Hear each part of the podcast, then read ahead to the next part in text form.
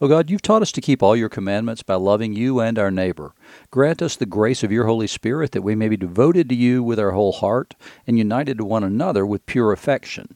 Through Jesus Christ our Lord, who lives and reigns with you in the Holy Spirit, one God, forever and ever. Amen.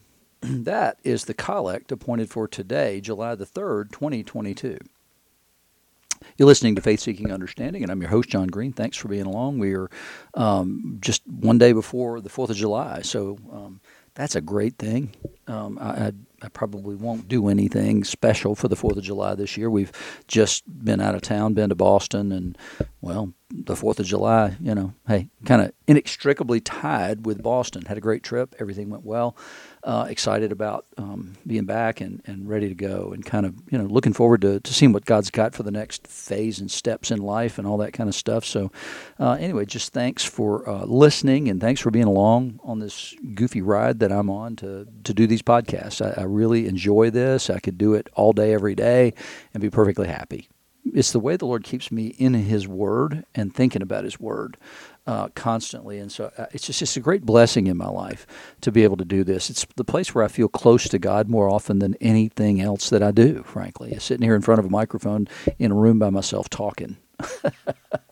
but I know I'm not alone because I, I always pray beforehand and, and, ask the Lord to come and be with me and give me the words to say. And so I know that I'm not alone when I'm here.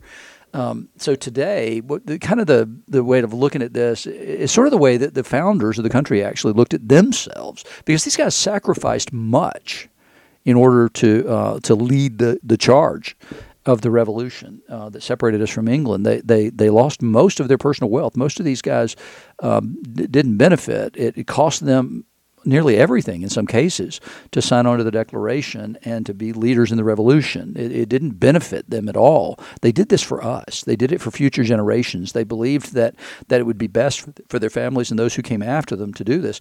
And so their attitude was, "It's not about me."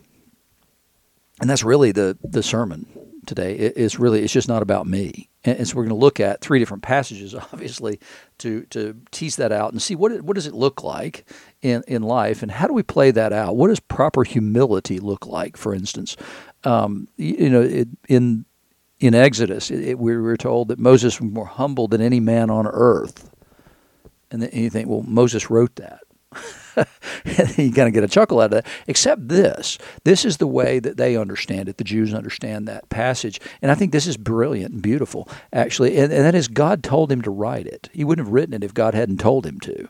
And, and so it's not coming from Moses that he's humble, it's coming from God. And, and what's proper humility? You know, there's the old thing uh, about um, somebody making the statement in, in front of, I've forgotten who the woman was now, Lady Astor, maybe, somebody like that, and made some comment about that he's a very humble humble man. And, and the response was, well, he's got a, a, lot to be humble about. No, I think that was actually, it was Churchill that said that, uh, that he's got a lot to be humble about. Um, so there's a proper humility that, that st- comes before the Lord and bends the knee, but understands the role that you've been given in the kingdom and, and doesn't um, is is properly humble in that you step into that role and you carry out that role. If that's a leadership role, that that that you lead in a particular kind of a way, that you recognize that you're submitted to the Lord, but that you have a solemn responsibility in that leadership. And it's true in teaching and everything else is that that you know, okay, so maybe I know some things, but it's because the Lord's given me the time to study those things and he's given me a spirit to know these things, not so that I can be lifted up, but so I can tell you. Because that's the whole point is to share it. You know, it's those who learn should be learning so that they can teach and whether you're teaching somebody who's brand new in the faith or if maybe you've been a teacher for a long time i don't have any idea but but we're the goal of learning is to incorporate that what we know into our lives and then also to teach others and so that's the reason to do this. And so that proper humility is not sort of being a shrinking violet and, and, denying that you know anything or have anything worthwhile to offer. It's knowing your lane and staying in it. and knowing that whatever you have comes from Him. So you're submitted completely to Him. And, and, so that's the way we love one another. That's the way we love our neighbor as ourselves. We do things like Moses did, right? When the people turn on God, God's mad now at the people and He's ready to destroy them. What did Moses do? He could have thrown them under the bus and said, I told you, these people are awful, but He didn't. He said, No, no, no, wait a minute. Don't do that. and, and he would intercede for the people. And, and that's Jesus' humility is the same. Jesus knew who he was. He was the Son of God. He was the incarnate Son of God. But but as a man, he was in the form of a servant and told us to humble ourselves to serve one another, and that's the way we love one another. And so today, what we're going to look at is the a passage in 2 Kings 5 1 to 14 about Elisha and Naaman, the Syrian commander. And then we're also going to be in the Gospel of Luke, chapter 10, verses 1 to 11 and 16 to 20. And then in Galatians 6, verses 1 to 16. So there's a lot of verses to deal with today. So I'm going to kind of get at it here. So Naaman, commander of the army of the king of Syria, was a great man with his master and in high favor because by him the Lord had given victory to Syria. Does that mean he's a man following the Lord? No, not at all. He was the one who got victory for Syria, and because of that, that's proof that the Lord gave that victory because God's in charge. He's sovereign over all things. So that's a Jewish commentary because by him the Lord had, been, had given victory to Syria. Now, the other part of it is he's in high favor with his master and a great man with his master because they had victory. He was a mighty man of valor but he was a leper. Now, the Syrians, on one of the raids, had carried off a little girl from the land of Israel, and she worked in the service of Naaman's wife. She said to her mistress, Would that my Lord were with the prophet who's in Samaria. That Samaria is a way of referring to the northern kingdom. So after the death of Solomon, the, the kingdom is split between the northern kingdom, which is 10 tribes, and then the two tribes of Judah and Benjamin down in the south that worship in Jerusalem. So, so there's a whole different thing going on in the north. That's what Elijah was fighting was was Ahab and Jezebel. They were king and queen of the north. And so he's fighting them and now they're gone and we're in the time of Elisha. So she said to her mistress, Would that my Lord were with the prophet who's in Samaria. He would cure him of his leprosy. Naaman must have been a pretty decent guy, actually, if this girl thought well enough of them to say, Hey, I, there's a way for him to be healed. So Naaman went and told his lord, the king of Syria, Thus and so spoke the girl from the land of Israel. And the king of Syria said, Go now, and I will send a letter to the king of Israel. So I'll give you sort of letters of transit to use Casablanca language. So he went, taking with him 10 talents of silver, which is about 750 pounds of silver, 6,000 shekels of gold, which is about 150 pounds of gold, and 10 changes of clothing. And he brought the letter to the king of Israel, which read, When this letter reaches you, know that I have sent to you Naaman my servant, that you may cure him of his leprosy. He sent that to the king of Israel. And when the king of Israel read the letter, he tore his clothes and said, Am I God to kill and make alive, that this man sends me word to me to make to cure a man of his leprosy? Only consider and see how he's seeking a quarrel with me. So I'm sending you all these gifts, but it's dependent on you healing this guy of his leprosy. And the king is like, I can't do that. What in the world? He's trying to provoke something here by doing this. But when Elisha, the man of God, heard that the king of Israel had torn his clothes, he sent to the king, saying, Why have you torn your clothes? Let him come to me now, that, that he may know that there's a prophet in Israel. So Naaman came with his horses and chariots and stood at the door of Elisha's house. And Elisha sent a messenger to him, saying, Go and wash in the Jordan seven times, and your flesh will be restored, and you'll be clean. Now, this is what Jesus did with the centurion. The centurion sends a representative, and Jesus never sees him. He just says, Go do this. And it'll be fine. And so here, this is the same thing. This man, who is a great man, he's a commander of the army of Syria, and, and he comes to Elisha. And what does Elisha do? He sends somebody else to tell him, Hey, go do this. Really? I mean, what disrespect that would have seemed to be, right? I mean, huge disrespect that this man is an important man in Syria, which is greater than Israel, and and Elisha didn't even bother to come out the door. he sends somebody to go see him. so Naaman was angry and went away, saying, Behold, I thought that he would surely come out to me and stand and call upon the name of the Lord his God, and wave his hand over the place and cure the leper. So he had in mind how things would happen, right? I mean, this is the way we would do it at home. This is what would happen. If there was somebody like this in our place, they'd come out and they'd, they'd yell, you know, kind of scream up to heaven and, and call on the name of the Lord and wave their hands around it, and yeah, I'd be cured. But that's not what he did. Are not Abana and Pharpar, the rivers of Damascus in Syria, better than all the waters of Israel? You know, there's this pride thing that's going on here. Uh, could I not wash in them and be clean? He told me to go to the Jordan. That's a that's a river here in Israel. I mean, I could have done this anywhere, and the waters in, in my homeland are better than the waters here. You know, look at them. They're, these are conquered people. They're nobodies. So he turned and went away in a rage. But his servants came near and said to him, My father, it's a great word the prophet has spoken to you. Will you not do it? Has he not actually said to you, Wash and be clean? So he went down and dipped himself seven times in the Jordan, according to the word of the man of God, and his flesh was restored like the flesh of a little child, and he was clean.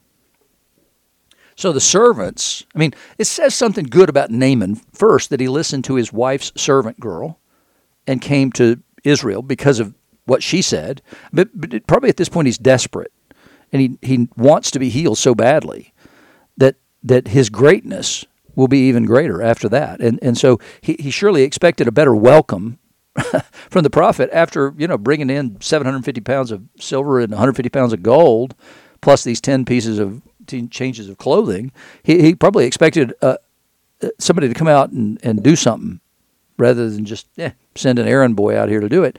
But the servant, so he listens to the servant girl and, and do, does this, like I said, probably because he's desperate to be healed of this.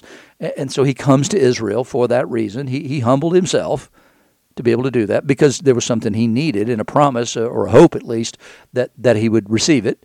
And, and now he comes and doesn't get exactly what he expects to get from this quote prophet person, and, and then he so he's mad. But then he listens to his servants who kept their heads about him and said, "It's worth a try, right?" it's pretty simple. He did he didn't like give you a million different things to do that were very difficult to do. He didn't give you a set of challenges so that you'd be healed. No, he, he just told you to go do something simple. And so he, he said, Well, you know, I'll humble myself again and I'll go do this. So it, it speaks well of Naaman that he that he does whatever the, the servants in two different cases servants say this is what you need to do and he does so it speaks well of Naaman that he does that but it, but it also says about Elisha it's not about me that see Naaman wanted wanted it to be about Elisha he wanted him to go do something great he wanted to do something impressive and and and make a spectacle of himself but Elisha said nah nope, just do this. So Elisha didn't want it to become about him. He wanted about to be about what God was doing. And so he didn't make it about himself. He could have, and that's exactly what Naaman expected him to do was to well, he'd call on the Lord, but then he'd wave his hands around and all this, and, and then everything would be fine. Um, because I thought he had magic powers. Well, he's not a magician. He's a prophet. He's the mouth of God. And so you could take it from the mouth of God that that's what was supposed to be done, rather than drawing all the attention to himself. Now, I've certainly seen and experienced along the way people with different kinds of roles and gifts and all that kind of stuff in the church, whether they be prophets or priests or teachers or whatever they are, who, who everything they do draws attention to themselves. And this doesn't mean the Lord's not in it, but you can you can get to the place where it becomes about you and you're the one. And you know, I had a friend who was, for instance, a um, a bodyguard for Jimmy Swaggart. And then when that whole mess happened with Swaggart and the prostitutes and all that kind of stuff, the the Assemblies of God Church summoned Swaggart to come up to uh, Missouri, which is where the church is headquartered, and went up and they told him, you know, because of this, you're going to have to step down because the church is getting a black eye, and, and you're going to have to step down as a leader for a season of time. And he said, well, how long are you thinking? They said a year. He said, I can't do that. The church will collapse without me. And so he got back on a plane and went back to uh, Louisiana.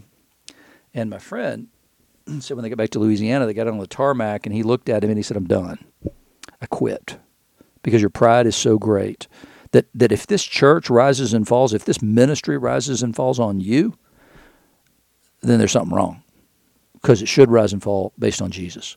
But but I've seen it happen too many times. People follow teachers, they follow preachers, they follow whatever's, you know, and and then that person might fall. I mean, we we've seen this way too often, frankly.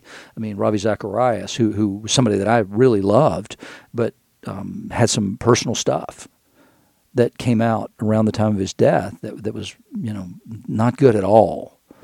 And and so we have to be clear that we're following Jesus. um, and we're not following men, women, whatever. Um, I had a friend who, uh, I guess you call him a friend. Let's call him that. Um, who who would see me in the gym, and, and for a while, every single day, he would say, "John, what's what's the word for today?" And I would tell him whatever the Lord was saying to me because I was working on my blog or whatever, and so I would tell him what I was hearing from the Lord at that time, and he would always immediately respond, "This is what this person says about this. This is you know remember what this one says. Remember that one says that one." You know, no, no. I said, you know, you know, I didn't realize that you were kind of Roman Catholic in orientation. He said, What are you talking about? I said, Well, you seem to only hear the word of God through other people. You don't you don't seem to have that personal and immediate relationship with the Lord. You you seem to have it all mediated through other people. It didn't really please him very much. But but that's the thing. He wasn't in the Word of God for himself. And I've got too many friends who are like that. They're not in the Word of God for themselves, so they take whatever they hear from some popular preacher and they apply it. They they they don't, you know, it's pre-chewed food. So it's it's imperative that we be in the Word for ourselves. Don't just listen to me. So in the um, in the gospel lesson today, uh, remember that Jesus is on his way. He set his face to Jerusalem and he's headed that direction. So after this, after the, the, the mess with John and James wanting to call down fire on the Samaritan village, the Lord appointed 72 others and sent them on ahead of him, two by two, into every town and place where he himself was about to go. And as I mentioned last time, that they were sent two by two. To send people out by themselves, bad idea because we need somebody with us. Um, so he, he sent them out as heralds that the kingdom of God is coming near. And he said to them, The harvest is plentiful, but the laborers are few. So, so there's, there's a huge harvest out there. We just don't have enough people to bring that harvest home. So pray earnestly to the Lord of the harvest to send out laborers into the harvest. So we tend to think of it the other way around, right? We tend to think that, that um, the harvest is not plentiful. We, we see it as, um, as small and there's probably already pr- plenty of laborers for this. That's not the way Jesus sees it. The harvest is huge if we'll just go do the work of preaching the gospel, right? So he says, Go on your way. Behold, I'm sending you out as lambs in the midst of wolves. Well, that, that didn't bless me to be sent out as lambs in the midst of wolves. I, normally, shepherds don't send lambs out into the midst of wolves. But Jesus says, I want you to be aware of the situation on the ground. This is, you know, that that there's going to be opposition. And you guys are supposed to go out there and be innocents, bringing this word of the kingdom. He says, carry no money bag, no knapsack, no sandals, and greet no one on the road. In other words, don't be deterred. Don't greet anyone on the road because you, you'll be deterred from the mission that I've given you to do. Go to the towns, but don't carry any extra provisions for this trip. No, go. God's going to provide. That's not the way we do mission trips nowadays. I mean, you plan forever and ever and ever. You make all these checklists and you take everything you can possibly imagine you're going to need when you get there. Um, but Jesus says, don't do any of that stuff. Whatever house you enter, first say, Peace be to this house. And if a son of peace is there, your peace will rest on him, but if not, it'll return to you. And remain in the same house, eating and drinking what they provide, for the laborer deserves his wages. Don't go from house to house. Stay in the one place whenever you enter a town and they receive you, eat what's set before you. Heal the sick in it, and say to them, The kingdom of God has come near you. So if you're received, then do these things. Whenever you enter a town and they don't receive you, go into its streets and say, Even the dust of your town that clings to your feet, we wipe off against you.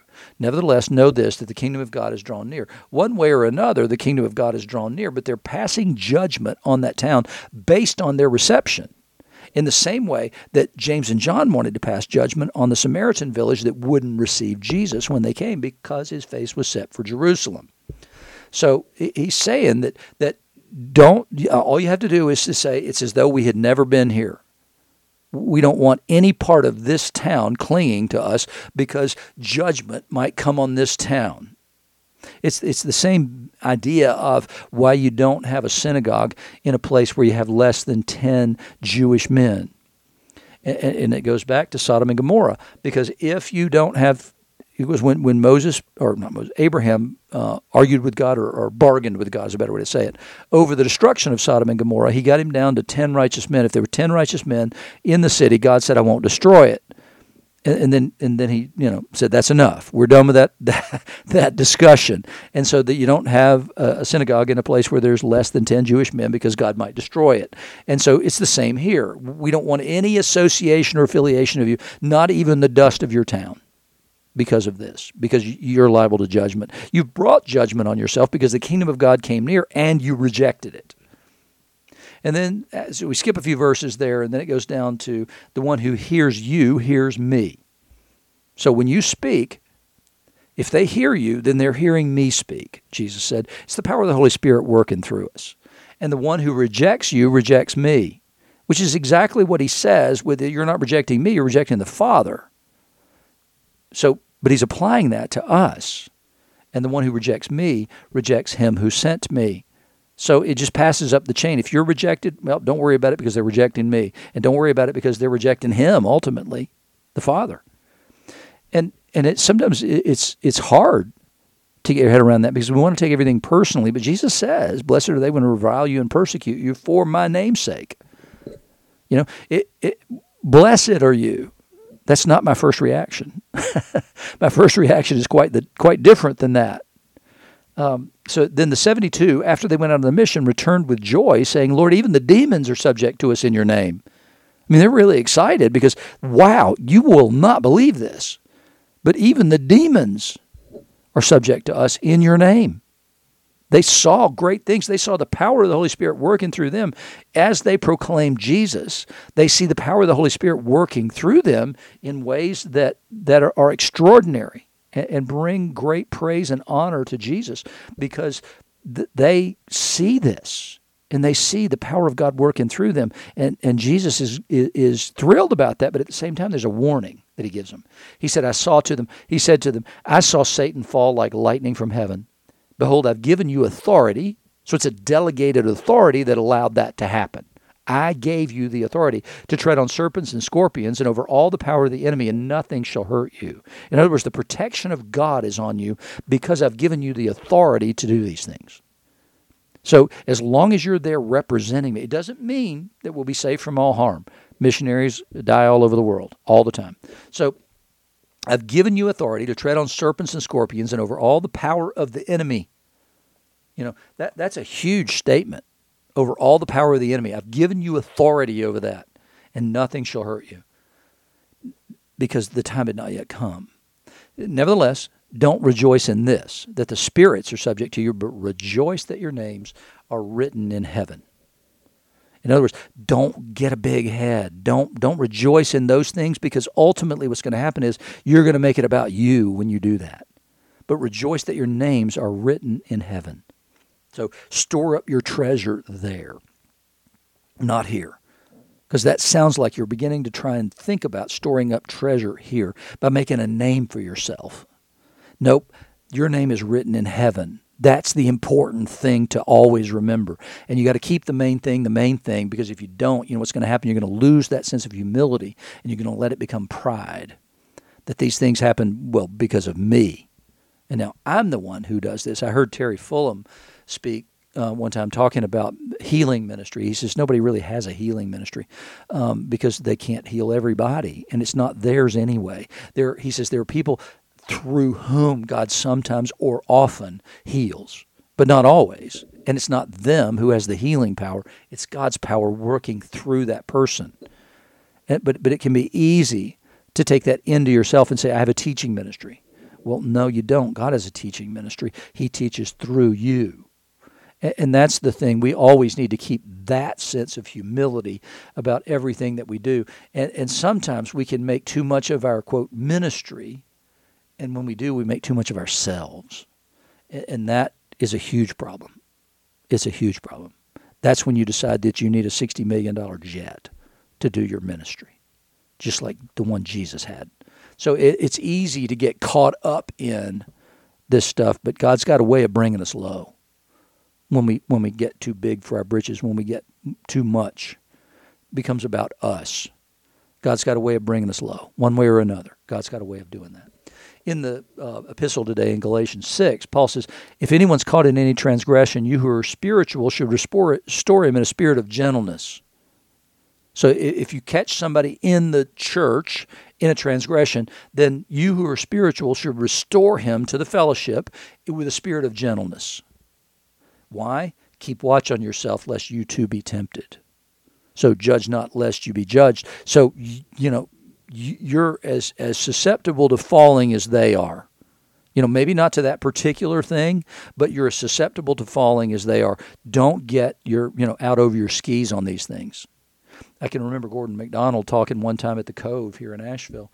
This is years ago now, and, and he taught. And I've shared this story before, but he talked about he was standing in line at some sort of a convention with other clergy people, and somebody he just barely knew asked him, "Gordon, if if Satan was going to get you right now, how would he do it?" He said, "I thought that's a weird question." He said, "I looked at him and said, I don't know." But I, but I can say this with some certainty: it wouldn't be the, in the area of my marriage and my personal relationship with my wife. He said a year later, he's driving around. He and his wife are driving around, and they're listening to Christian radio. And what they're listening to ultimately is a discussion of how Gordon MacDonald could possibly have had an affair, because he did within that year. So we have to say, I have no strength in and of myself. I, I don't find any strength in me. If there, to the extent there is any, it's God but because I could fall tomorrow. You know, and that's the way that we need to think about our lives because that way we're no longer relying on our own strength. We're no longer operating in our own power. We're always recognizing our need for and the reliance upon the Lord. And it's critical that we maintain that, that, that sort of spirit of humility about our lives before Him because we can we can all be tempted and so that means that we are more gentle in the restoration of those who have been found in sin whose sin has become publicly known. He says, Bear one another's burdens and so fulfill the law of Christ. What does it mean to bear one another's burdens? Well, there's two different words that are going to be at work here. One of those is going to be a load, and one is going to be a burden. A burden is an excess. So it's somebody who's going through a whole lot right now. That's that's going through too much. Now, uh, you sometimes what we have to do is look at people and say that's not a burden. Actually, I carry what you're talking about. No, no, no, no. You're making a mountain out of a molehill, and you're making a burden out of a load and I'm not going to come alongside you and help you with that. You've got to learn to carry your own load. But but you can tell, you know, when somebody is, is carrying burdens that, that are greater than that we were designed to carry by ourselves. We're intended to become the community to come around them and do that. That's reason in Romans Paul says, "Weep with those who meet, weep and rejoice with those who rejoice, mourn with those who mourn." We're to come alongside and to help them bear those burdens. And, and he says, and so fulfill the law of Christ. And so, what is the law of Christ? Well, last week, Paul said it's summed up in one word love your neighbor as yourself. So, bearing one another's burdens is one way in which we can love our neighbors as ourselves. He said, For anyone thinks he is something when he's nothing, he deceives himself. And, and again, that's that whole idea of, of, of, of never saying, I'm strong in these areas. No, no, no, no. Don't go there. Do not go there. No, the Lord is your strength. The joy of the Lord is your strength. You, th- these are the things you need to constantly remind yourself. I could fall at any moment. I, I, am susceptible to any temptation that's common to man. I need to be strong in the Lord. I need to be in His Word. I need to be in prayer. I need to be standing in the Spirit. He said, But let each one test his work, and then his reason to boast will be in himself alone and not in his neighbor, for each will have to bear his own load. So you do have to carry a load. I mean, everybody understands that life comes with difficulties, right? So when when those difficulties, those ordinary difficulties of life, are your load. I, frequently in ministry had people come to me and asked me to to help them carry their load, and my response to that is, not going to do it. Not going to do it. Everybody in this congregation deals with the stuff you're talking about. You don't get to offload that to make your life easier. Nope. Sometimes we have to carry our own thing. Let the one who has taught the word share all good things with the one who teaches. So, in other words, it's the same thing that um, that Paul had said before, and that is is that that the worker deserves. It's the same thing Jesus said: the worker deserves his wages. And so Paul says, let the one who is taught the word share all good things with the one who teaches. The one who teaches, he, he's saying, is devoted to the teaching of the word. And therefore, he, he, unlike Paul, who was a tent maker and, and never took anything from anybody, um, no, he, he, he's carving out a space for professionals, quote unquote, in the church. Do not be deceived. God is not mocked, for whatever one sows, that will he also reap. So th- what I was saying before is is that you know you get too big for yourself and you think this is about you, and, and then what ends up happening is that will rebound on you, because God won't share His glory with another. So Whatever you sow, that will he also reap. For the one who sows to his own flesh will from the flesh reap corruption, but the one who sows to the Spirit will from the Spirit reap eternal life. So in this, what we need to do is is that what he's saying is is that we've got to live our lives by by keeping the main thing the main thing. By, by, by doing what Jesus says, no, don't rejoice because the spirits are subject to you. No, rejoice because your names are written in heaven. So that that's sowing to the spirit. Sowing to the spirit is storing up your treasures in heaven and not on earth. Taking your delight, your summum bonum, your highest good, which is the philosophical term, keep that the kingdom and and that's kind of what you know. And Jesus tells all those parables of the kingdom. That that's what he's saying. He says, you know, the the woman who, who the pearl of great price that you find in a field, that you're going to sell everything and you're going to get, you know, you sell everything in order that you would own that. That should be your attitude towards the kingdom. And so when he says, Paul says, don't sow to the flesh, but from the flesh you'll reap corruption. You can't take it with you. You, you can't take it with you. It's not going to last into eternity. So reap, sow to the spirit, so you'll reap eternal life. And let us not grow weary of doing good. It's easy to do that. It's easy to get burned out on, on doing good. It's easy to get burned out on doing certain kinds of ministries. You know, I've seen it a million times. People like, I, I can't take this anymore. I, there's not enough reward in it. One way or another, you know, it's easy to get weary of doing good. Now, that doesn't mean that there aren't seasons of time in your life when you're doing this ministry and then, well, now God's pushing me into a different direction. Sometimes that's so that you won't be burned out. And, and we need to, to adjust, be willing to adjust to whatever God wants us to do at any given time. He said, For in due season we will reap if we don't give up. So persevere and persist in the work God has given you to do until God gives you something else to do. So then, as we have opportunity, let us do good to everyone, especially to those who are of the household of faith. It all begins, judgment begins at the household of God, but so does doing good. We are to love one another, especially in the household of God. We're, we're supposed to get filled up in that community. We're supposed to be filled with love and, and support in the community. It begins there because the world's not going to receive us that way. That's like Jesus said, I'm sending you out like lambs among wolves. So, in the community, the community is supposed to be the supportive environment we need to be able to go out and go into the world and do the ministry. He says, see with now Paul's getting to the end of the epistle, and so now he's he's stopped dictating to his amanuensis, the one who's writing the letter, and he says, See with what large letters I'm writing to you with my own hand. It's those who want to make a good showing in the flesh who would force you to be circumcised. They want to do this for their own glory. And, and that's the whole argument in, in the epistle to the Galatians is, is these people are coming in, they want you to become Jews like them. Well, that's a failed enterprise. That's the whole point of the cross. The, the people who think they're so good because they're circumcised and yada, da, da, da, the Pharisees, all those people, they didn't recognize Jesus. They missed the Messiah. I know because I'm one of them. He said, and I'm here telling you, don't do that. He said, because those people want to, want, want to become glorified by getting you to accept circumcision, and only in order that they may not be persecuted for the cross of Christ. So if they can get you to take circumcision and say, okay, I'm a, I, I, I'm a Christian, but I'm also, I took on circumcision in the law and all that kind of stuff. No, he says they're ashamed of the cross. They're making too little of the cross. It's exactly the same argument that he makes in Corinth. He said, I, I resolved to know nothing among you except for Christ and Him crucified. He said, That's not what these people want. They want to avoid stirring up trouble among the Jews by trying to figure y'all out. So that's why they want to get you circumcised, because they don't want to be fussed at for your not being circumcised. For even those who are circumcised do not themselves keep the law, but they desire you circumcised so that they may boast in your flesh. In other words, there's a notch in the belt, there's another number that we're counting here, and it's because of me. I got you to do this. And when you do that, when it becomes that, then it ceases being about him. And it's exactly the mistake David made when he took a census, right? Because it started then down the path of we're trusting in numbers, not in God. Numbers matter. Nope, God matters. That's it. Me and God can do anything if He wants to. And so that, that the issue is is that that we like to count numbers. We like to count scalps. And, and he says, don't do it. Do not do it because they want to boast in your flesh. But far be it from me to boast except in the cross of our Lord Jesus Christ, by which the world has been crucified to me and out of the world. I don't matter. It's not about me, it's about Him, completely about Him. I don't measure my ministry. I don't do all this stuff. I know people. I, I count my ministry as important because God continues to give it to me and tell me to do this thing, and people continue to come to know the Lord. But but I'm not counting those things, and there's reasons not to count those things because you know what?